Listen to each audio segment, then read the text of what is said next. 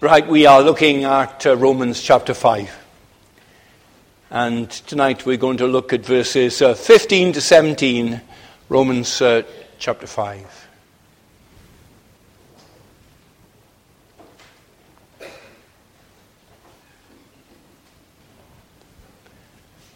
But the gift is not like the trespass.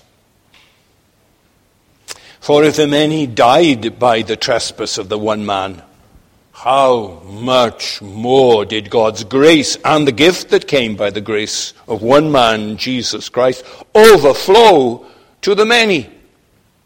Again, the gift of God is not like the result of the one man's sin. The judgment followed one sin and brought condemnation. But the gift followed many trespasses and brought justification. For if by the trespass of the one man death reigned through that one man, how much more will those who receive God's abundant provision of grace and of the gift of righteousness reign in life through the one man, Jesus Christ? All right, Romans 5 15 to 17. Now, this chapter is gaining momentum and it's becoming more lucid and fascinating. And you will notice that uh, the words before our text are very fascinating and perplexing. Adam was a pattern of the one to come. Okay, verse 14. In other words, he is saying Adam was a type of Jesus Christ. And some of you have come to me and you've said, well, what does that mean? How can that be? You've long understood Noah's ark to be a pattern of the Messiah, the scapegoat to be a pattern of Christ, the burnt offering, the cities of refuge, the paschal lamb, the tabernacle, the boy Isaac taken by his father to be laid on the altar and sacrificed. Jonah being spewed out of the whale's belly on the third day to complete his mission. David destroying Goliath. Rahab's red thread in the wall of, uh, of Jericho. All these, and there are many more, aren't they, are patterns of Jesus Christ in his death and in his victory. But Adam how is he the type, the prototype of Christ? Well, it is certainly true what I said when somebody asked me that uh, they are both federal heads of a great company of people. They are the giants, and all mankind is connected by threads to the belt of the one or the belt of the other. Those who are in Adam die because Adam's sin is imputed to them. Those who are in Christ live because his righteousness and all the benefits of it are imputed to them. And you know, when I read to you tonight Ephesians 1, I try to emphasize in Christ, in Christ, in him. The blessings that you enjoy as a believer have come to you because of your union with Christ.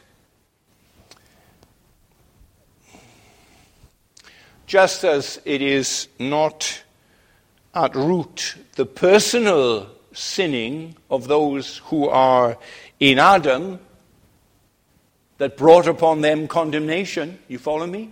It's not because of bad things they did that the condemnation of Adam came upon them. So it is not because of the personal goodness of anybody here or any Christian any time that brought the blessings of Jesus Christ and his righteousness upon us.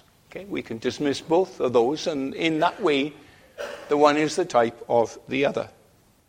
The point of the saying here that Adam is a pattern of Christ is to proclaim the total contrast between the two of them. The justification comes not on the ground of our obedience, but on the ground of Christ's obedient life and that we are in Him, our head, We were through his life and on the cross and in the tomb and raised with him and ascended with him. We are in Christ and the blessings that come to us come to us because we're joined to Jesus Christ. We're in union with Jesus Christ, the Son of God. That's the parallel in Adam, in Christ. John Stott makes interesting comments. Um, he says, Paul has called Adam a type, a prototype of Christ. And no sooner has he made that uh, statement than he, he's a little ashamed, embarrassed by the anomaly, the impropriety of comparing a sinner Adam to the holy, harmless, undefiled Jesus Christ. To be sure, there's that superficial similarity that I spoke about. That each of them, through an action that they performed, had enormous consequences for the people that are joined to them. Two men, two deeds, two frozen moments in time with two far reaching results flowing across the generations and effective here tonight for all of us. People you see are always saying, Oh, say something relevant in, in your preaching now. say something relevant. What could be more relevant than to know, to discover tonight that I am either in Adam or I am in Christ, that there's no third option. I'm in the one or the other. This congregation divides around that. Each of those two men lit the touch paper and set off a chain of events that affect us all today. Right. Finis. The end of the similarities between the two. How can the Lord of glory be likened to a man of shame? How can the Savior be likened to the sinner?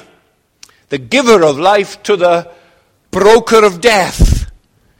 So the correspondence between the two is not a parallel. The correspondence between these two, Christ and Adam, is an antithesis. How utterly different is the first Adam from the last Adam. So, before returning then to that one solitary similarity between them, which he's going to do then in verses 18, 19, and 20 and 21.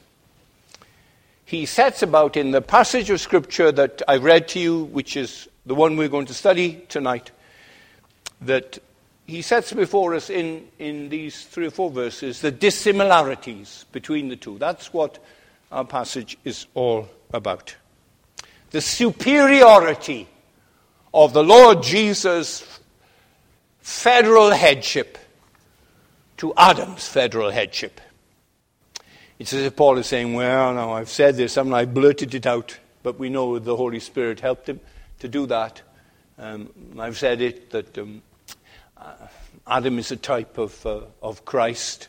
I better make this clear and explain to them the ways in which Adam is different to Jesus Christ. That's our theme. Two men. Uh, they are the respective heads of two ages, two eons. And Adam is the head of the old eon, the age of death. And Christ is the head of the new eon, the age of life. And Paul tells us then in these three verses there are three ways in which Adam isn't like Christ at all, in which Christ is far, far greater than Adam. That the covenant of grace stands much more gloriously and enduringly than the covenant of works. The structure of these verses, then, I'm talking about 15, 16, and 17 that I read out to you is quite simple. The apostle is saying that Christ's gift is either unlike Adam's trespass or that it is much more powerful and effective than what Adam did. The differences are firstly, in verse 15, the totally contrary nature of the two actions, what Adam did and what Christ did. That's the first thing. Difference then in their natures. And secondly, they are different in the immediate results of what their two actions achieved. And that's verse 16. Uh, and then, thirdly, the ultimate effects of the two actions, verse 17. Well, no, well, that's the sort of direction. You, you'll be with me, and when uh, it gets, I don't make it lucid enough or apply it clearly enough, and you drift along, come back then in your thinking, and I'll and catch me up, because that's how we're going through these three verses. The uh, contrary, total contrary difference between Adam and Christ. So, firstly, then, um, we're going to talk about how Christ's acts of grace overflowed to many. All right. Verse 15. Follow. But the gift is not like the trespass. For if the many died by the trespass of the one man, how much more did God's grace and the gift that came by the grace of the one man, Jesus Christ, overflow to the many? So he's very simple then, isn't he? He's, this is very simple. He's conscious of the uh, the slaves in the congregation, and the old men and women there, and uh, the many illiterates in the congregation, and rough soldiers there, and the children that are there in the congregation. And so he makes it uh, so simple. He says to them, The gift is not like the trespass. Well, whoever thought uh, that it was? Your birthday is not like the day you have to appear in court to hear your sentence for stealing. On your birthday, you get gifts. The day you appear in court to be sentenced, you get justice. You get a sentence in prison. There couldn't be a greater contrast than your birthday, and you get up early in the morning and you wonder uh, what your best friend has given you and what mum and dad have given you. It's a happy day. But oh, the day of sentence, the day of having to stand before the judge and hear how long you've got to be incarcerated. They're different. The gift is not like the trespass. Here are two other contrasts. In Bethlehem, all the angels of heaven gathered. And suddenly there was with the angel a multitude of heavenly hosts praising God and saying, Glory to God in the highest on earth, peace, goodwill towards men. Bethlehem carpeted with angels, all singing the praises of God. There's another day, the same angels were involved with flaming swords, and they flashed every way to confirm the sentence that was passed on Adam get out of the garden. I won't allow you to come back and eat of the fruit of the tree of the knowledge of good and evil. The, the tree of life, I mean, again. Jesus is the gift of life. Adam is the defiant rebel against God. There was one way for many to fall, and that was in Adam when they were joined to him. There was one way for many to be saved in Christ, in him. There is the trespass. That's the word that's used. It means to go beyond the border. You trespass when you sneak into uh, a person's room in your house or um, in your in your hall of residence, and you take something. You break a rule deliberately. All right, um, you, are familiar with this. The men are familiar with this. That uh, there's been uh, a free kick, there's been a foul, and the uh, referee brings a, a, a spray out of his pocket and he draws a line. And all the men on the opposing team defending the goal have to stand behind the line. If they try to cheat, then uh, they get a yellow card. They mustn't trespass across that line. Now, in the Garden of Eden, God put a line, as it were, around the tree of the knowledge of good and evil. And he said to Adam, No trespasses. No coming across and taking from this fruit. Oh, yes, said Adam, just you watch me. And he deliberately crossed the line. The trespass came out of sheer lust for power and knowledge and pride. The second Adam, oh, he wasn't like that at all, and aren't we so glad? The second Adam then gave himself for others. It was totally for others. He died because if the wages of sin is death, you look for sin in Jesus. You examine his whole life, his thought life, his affectionate life, his emotional life, his sins of omission. None. None at all. So, if he has to die, it's for others. It's not for himself. It's God's gift. It is grace that the pardon of God should come to us through this way. It is amazing grace when you consider the sheer number of those that receive the pardon. They are like the sands on the seashore. How many grains of sand are there on Aberystwyth Beach? Just a, an incalculable number. All of God's people are like that.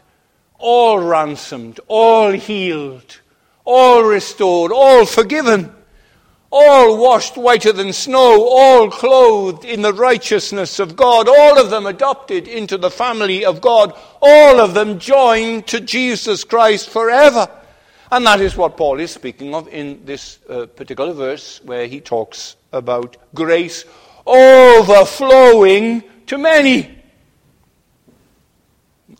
When God pours his grace upon us, it's not like um, a, tap where the washer ha- has started to non function.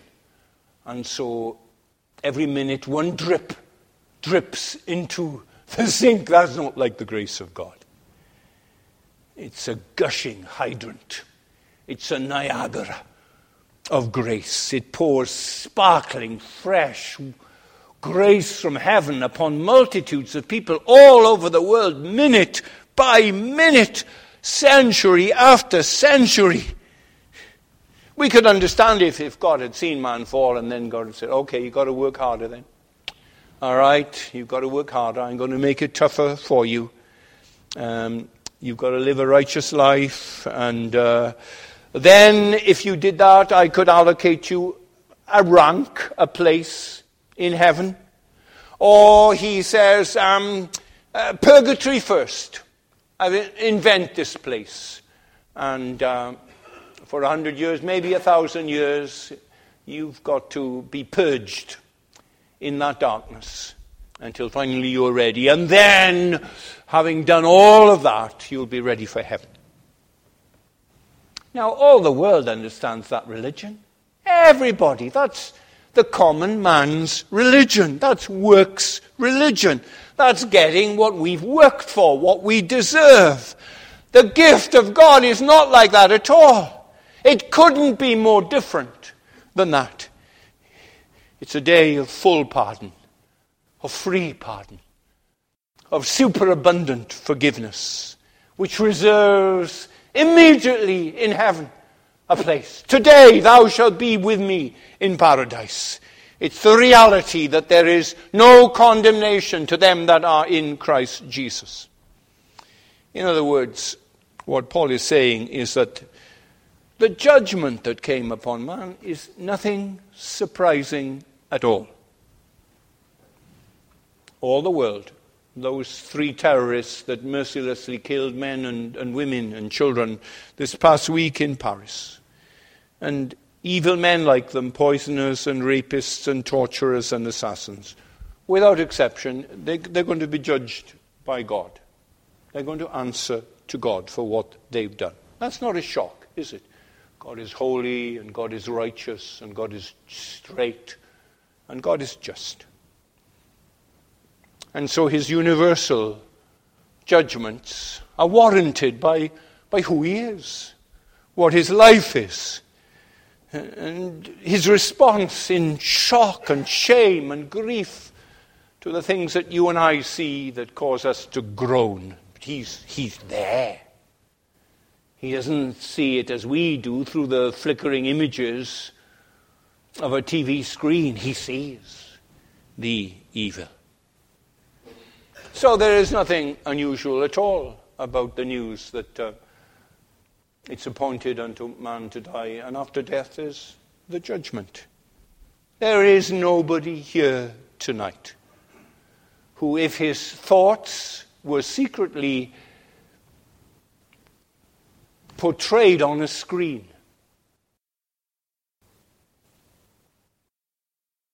and we saw what he was thinking, that he wouldn't deserve to be hung ten times. There is nothing surprising about the condemnation of the place of woe for men and women who've done such evils. That they could go in and just shoot people they'd never met before and kill them so cruelly. Not an eyebrow is raised when Jesus says in the Sermon on the Mount that he's the great shepherd and he's going to gather all the world before him. And as a farmer separates the goats from the sheep, so he's going to separate in that great day his own people from the people on whom his judgment is going to fall. It's fair. It's deserved. It's warranted. We live in a moral universe. But salvation the redemption of a single solitary sinner has to be a gratuitous event. It's an undeserved event. It's an unearned event. It's a surprising event. It's amazing. The grace of God. And when we're told the fact that not just a few lucky people have got it, but billions and billions sands on the seashore, numbers, have all received this full forgiveness and all are destined to spend then eternity in the presence of God. Well, it takes your breath away. It gives us hope that I, I could be there too with them. Now, that's totally opposite from the way that the people in the streets of Aberystwyth think, or the students think in our day. They think of uh, God's forgiveness as their entitlement. Yes, that's what God does, that's His job. He forgives our sins. And they're offended to think that He might not pardon them. They think that a single person separated from God and kept for all eternity away from God questions the nature and character of God, His justice, His love, His goodness. The apostle, he didn't think like that. Jesus didn't think like that, did he? They saw it the other way around. Because of Adam's transgressions, sins come into the world sin in your heart, sin in your motives, sin in your desires, sin in your omissions, sin in your actions. That's your condition. Because of Adam's transgressions, many then deservedly died. But when Christ died, many, many, many received the amazing, the illimitable, the glorious grace and pardon and mercy of God. Paul isn't saying in the text before us that uh, what was lost through Adam is regained by Christ. He's saying much more than that. He's saying there's no comparison between the righteous condemnation which came on all those in Adam and the blessings that every believer has now that he's in Christ, it's an escalating contrast we have here. Many receive the just judgment of death? Well, because they're in Adam. All who receive the superabundance of God's grace in Jesus Christ are going to be amazed when we see Jesus, when we see an innumerable company of angels, when we see all those that have gone before us we've known and admired and loved and heard of, and there they are transformed into the likeness of, of Christ. And when we feel and know that we ourselves are being changed. And that the trouble of sin and uh, its temptation and the way it pulls us down again and again, our breath will be taken away. At the wonder of it all, we were the prodigal sons. And we are the ones then that uh, took and grabbed all that we had from a father's hard work and went and splurged it all on wine, women, and song until we had nothing and no friends. And then in our hunger, we thought, my father's servants are doing better than I. I'm, I'm going to go. I'm going to return. I'm going to return to my father and say, Father, I've sinned against heaven and in thy sight. I'm not worthy to be called thy son. And make me as one of thy hired servants. He'll be there waiting. He'll cut down that speech with his hugs. And his tears will clean my dirty face. And the best robe and the best sandals will be given to me. And the fatted calf will be killed. And there'll be joy and sonship restored after what I did because that's the grace of God in Jesus Christ. It's not that what Adam lost I gain, but I gain an infinite measure more. When I see him, I'm like my Savior, Jesus Christ. That's the greatest news. It's the greatest news of you for you who are still in Adam. Come out from Adam now. Cut the links that join you to Adam and be grafted in to Jesus Christ. That's the contrast then that he is telling us here. One sin brought about the consequences of, of universal death, and that death, a justified death, a just punishment. And then the righteous and loving obedience of the Lamb of God led to torrents, overflowing Niagaras of grace and pardon and mercy that flooded down from heaven. Every part of the world for 2,000 years, God has been doing it. Undeserved, unwarranted, unasked for, undescribed by us, but suddenly we see what God has given us. Adam's sin was to think he knew better than God and that he could work it out, that he could defy him, he could believe the serpent's lies and be like God. And Jesus' righteousness was a life that, uh, oh, always did what was pleasing to God, not in some namby-pamby way, but he worked it out from his heart and from his soul in every relationship with his brothers and sisters and his mother and, and uh, her husband he always did what was pleasing to God. He grew in favor with wisdom, in wisdom, and in favor with God and man. He did that. We are now clothed in that righteousness. The righteousness of a trillion thoughts and desires and emotions and actions and words and omissions which he worked out day by day and fulfilled all righteousness. And that's, that's ours. Bold shall I stand in that great day, for who aught to my charge shall lay?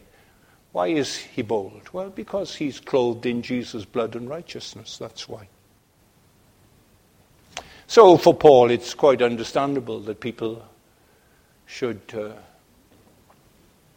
face up to what lies before them if they go on defying God all through their lives. That's it.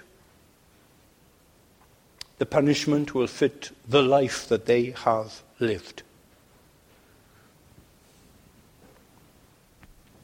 But the marvel of God's grace, who can explain it? There's no warrant for God to clothe us in the righteousness of Christ and make us heirs of God, joint heirs with Jesus Christ. There's nobody here who's saying, well, you know, I'm a bit different from the rest of the people in the congregation. I'm rather special and uh, I've lived a good and decent life and I'm not afraid of meeting my Maker.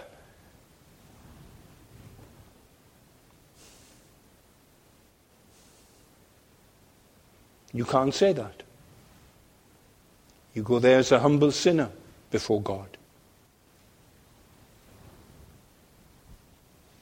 If you and I are going to complain about the actions of God, well, then here is something to complain about.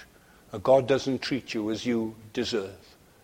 He treats you wonderfully and gloriously and breathtakingly. He imputes eternal righteousness to you and he makes you his child. And he loves you with the same love wherewith he loves his son Jesus Christ. If you're going to whinge, then you ought to whinge at that. Say, God let somebody like me into his heaven. That's how great God's salvation is. And so this is what he says in this 15th verse. If the many died by the trespass of the one man, how much more did God's grace and the gift that came by the grace of the one man, Jesus Christ, overflow? Overflow. Whoosh. It just swamped us with its wonder. And that's the longer section. But let me go on then to the second verse, verse 16. That the gift of God brought justification to many, he says here. Again, the gift of God is not like the result of one man's sin. The judgment followed one sin and brought condemnation, but the gift followed many trespasses and brought justification. You would think, oh, well, Paul has said it all now in that 15th verse. But Paul hasn't finished.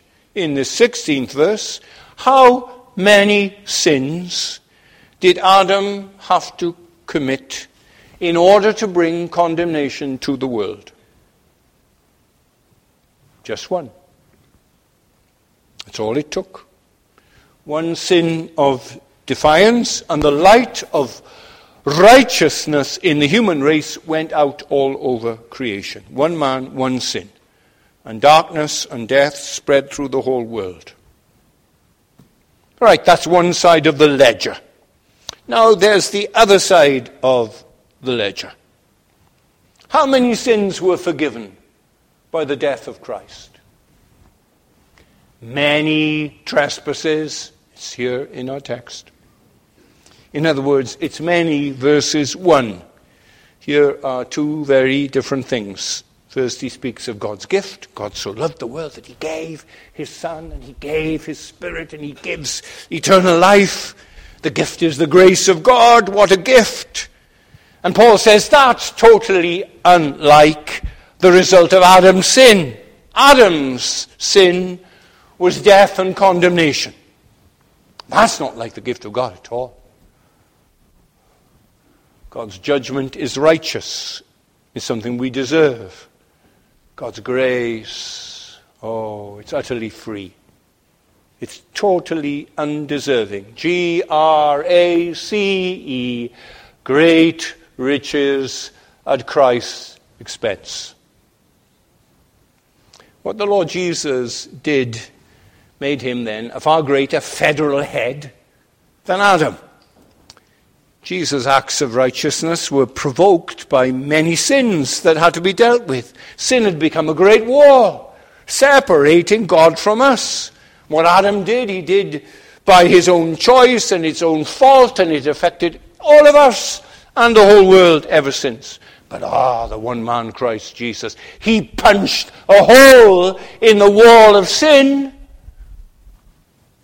and God came through it God was reconciled to us. God came to us as a loving Father. He came to us in the gospel. He came to us in the offers of mercy in Jesus Christ. What the one God man Jesus did was to pay the price for a groaning cosmos, from Eden till the end of the world. Oh, the power there is in the blood of Christ, it's far greater than anything that Adam ever did. Well, it's very uncomplicated, it's very lucid. Paul is looking at these people in the Roman church and he wants them to understand it. He's been contrasting God's justice and God's grace. And you know, when the Holy Spirit begins to work in your heart and life, when you start feeling convicted about your behavior and the sin of unbelief and the sins of omission, then you start to ask, how can I be forgiven? How can I be pardoned? How can I receive God's grace? You see, the mercy of God is never deserved. Mercy is what we plead when we've got no other arguments. When the case has been laid before us, line upon line, precept upon precept, and we've seen how badly we've behaved.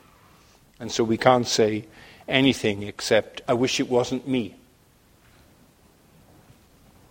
And when we have nothing else to plead, all we can do is cast ourselves on the mercy of God. The publican in the temple, he didn't have any other argument at all. All he could say was, God be merciful to me, a sinner. The world says he was as guilty as hell. I'm saying to you, we haven't contributed anything to receiving forgiveness from God except our sins.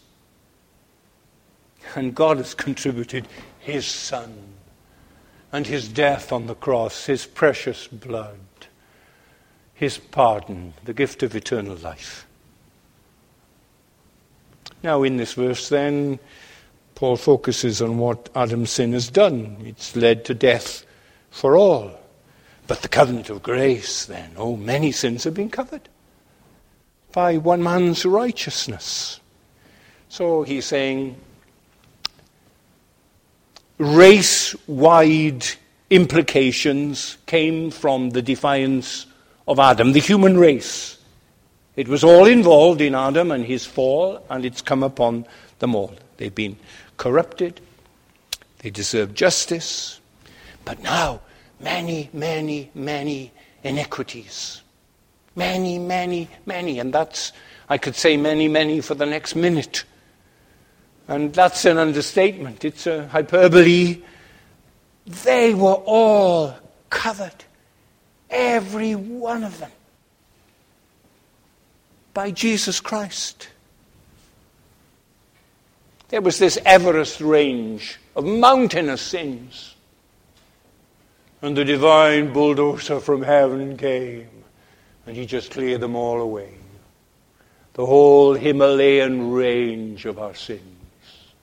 All cleared. All dealt with by Jesus Christ. God's gift followed many trespasses and it brought justification. Being declared righteous by God. So the second verse is saying that the defiance of Adam, his deliberately breaking the rules that God had given to him, it led then to man's just judgment and to condemnation and alienation. We're living now east of Eden. But the many trespasses of all who believe in Christ, the many, many trespasses are all forgiven. They're justified, they're acquitted, they're pardoned through the free grace of Jesus Christ. You know, you've got friends and their lives are in such muddles Their lives are really shambles. They sinned themselves and brought trouble on their own heads. They sinned against somebody else. And the apostle is saying, it's a staggering thing. I look at what the grace of God has done to you people in Rome. You soldiers, how you've lived in the past. The evil, evil things you've done.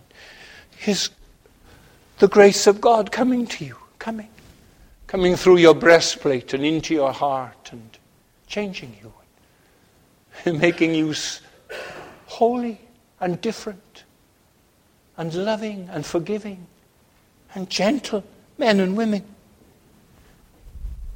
You think of Adam, everywhere Adam went, Adam lived till he was 900. And he had many children and many, many grandchildren and many, many, many great grandchildren and great, great, great grandchildren. And he lived on.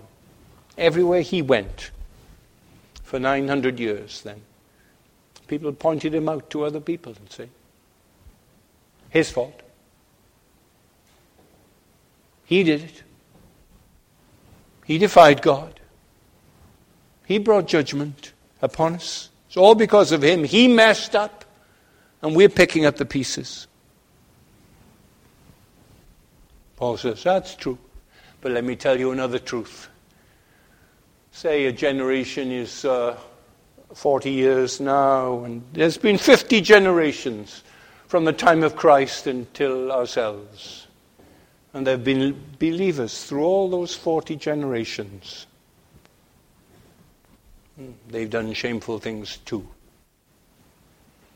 They've done silly things, mean things. They've hurt people that love them again and again. Bad people.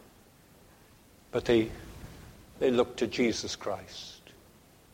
All of them. Multitudes upon multitudes. And they looked to him and they said, Please forgive. Please pardon my sins. I've made a mess of my life. And God wipes the slate clean. God makes our scarlet sins as white as snow. He acquits us before the courts of heaven. He is faithful and just to forgive us because He's condemned those sins in the blessed Lamb of God. Paul says that's the wonderful surprise. You want to find something to be surprised about? Well, don't be surprised about the terrible cruelties you saw and heard in Paris last week and what ISIS have done last year. But be surprised at this that the holy, mighty creator of heaven and earth forgives the most wretched and hell deserving man or woman that this world has ever seen. He says, Come. And he gives them rest. And then the third and the last thing that we have in verse 17 the gift of Christ brings the reign of life to many. Verse 17 Now, if by the trespass of the one man death reigned through that one man, how much more? How much, much more will those who receive God's abundant provision of grace and of the gift of righteousness, will they reign in life through the one man, Jesus Christ. Now, there's another difference then between what Adam in the covenant of works did and what Jesus in the covenant of grace has done. One man's sin led to the reign of death. He could have turned to death and said, I'm not going to die. Not me. Death, in his black robe and with a scythe in his hand, says, Well, you better reconsider it. Death reigned everywhere in the world. He might live for 900 years because the effects of the fall weren't yet registered in the lives of those early patriarchs. But in the end, death death came to him too. That's our heritage. That's why newspapers never reprint an obituary column, because new people die every day. Every day there's a new list, and there are people who are phoned and they are, asked, Can you write an obituary now on this famous person? We hear he's very ill. What keeps the crematorium in business? Why are the undertakers still having a good job? Why did Llanbadarn Cemetery fill up five years ago and a new cemetery on the hill open up, which now is growing and growing? Why is it that they never run out of customers? Well, because death reigns. in the fallen world. That's our heritage. Last Thursday, chapel was full, not upstairs, but the chapel was full because there was a funeral service that I was asked to take. People were dressed so nicely and were so respectful and sober, and the coffin came in and it, stayed here during the service. The people think, one day I'll be in a coffin dead because it is appointed unto men once to die, and after death, the judgment. The hearse that came from the lady who was buried will come one day for me. And it doesn't matter if you're very important or you're a brilliant doctor or you can have the best medical service in all the world, die you are going to do. In this world, as a result of Adam's sin, death reigns. Sometimes there, will be an account in the newspaper of, of your life. Like we read Fred Catherwood's obituary, a famous uh, politician and uh, a Christian. We read that with interest. There'll be a little account in some local paper or in some chapel news coverage of the fact that we are sad to announce that so and so has died. Next time you see a hearse, you remember death reigns. Next time you drive to Clarach and you go down the hill there and you pass the crematorium, you think death reigns. When you go past uh, a cemetery, you say to yourself, death reigns. But that's just one part of the story. I don't need to remind you of that. I don't need to excessively remind you of that, but I do need to remind you of Christ's reign. That there's a way to overcome the reign of death. And he says, to those who received the abundant provision of grace and the gift of righteousness. And that's what justification is it's the, the gift of righteousness. You had lovely gifts over Christmas, and I heard the boys, the little boys, talking to one another. What was your best gift? Um, they were saying on last Sunday, What was your best gift? This is the best gift. It's the gift of righteousness. And the best giver is our loving Heavenly Father. And He gives the righteousness of Jesus Christ to all who go just as they are and fall into His loving arms and they reign in life. On the one hand, death reigns, those who are in Adam. On the other hand, those in Christ reign. They, all things are theirs, this world and the world to come. God is their God. Eternity is their eternity. Forgiveness is their forgiveness. God takes slaves and makes them kings. What Christ did is far greater than what Adam did. Greater in its nature, greater in its power, greater in its impact, in its effect forever and ever. So that's how he ends these three verses. The death of the man Christ Jesus uh, has released us from having to obey the law of sin and death. We don't have to. We are freed from worrying about that. The day that we're going to die has been appointed by God. It will be the best day. And what will lie before us is the beginning of an endless life in His presence, fullness of joy at His right hand, pleasures for evermore.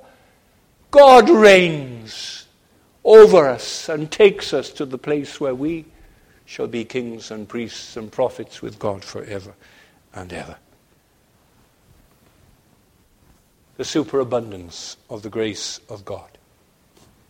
Here's a woman, and Jesus has to meet her because he has good news to tell her.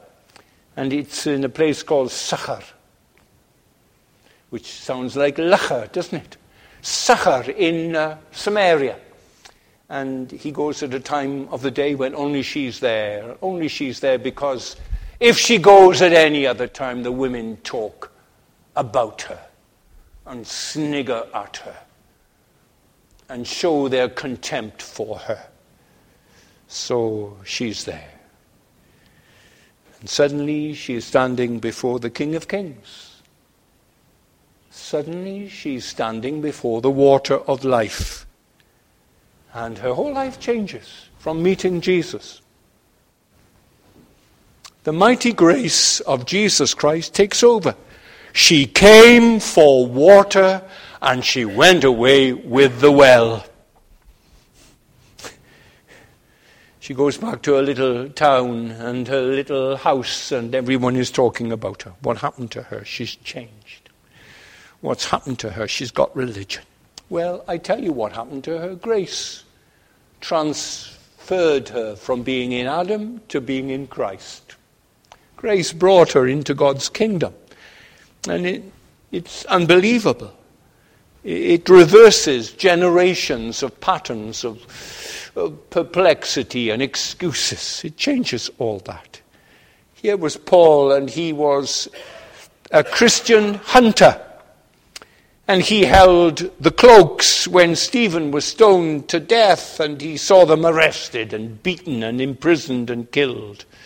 And then that nasty life, the life of an assassin, that, oh, we've been confronted with now.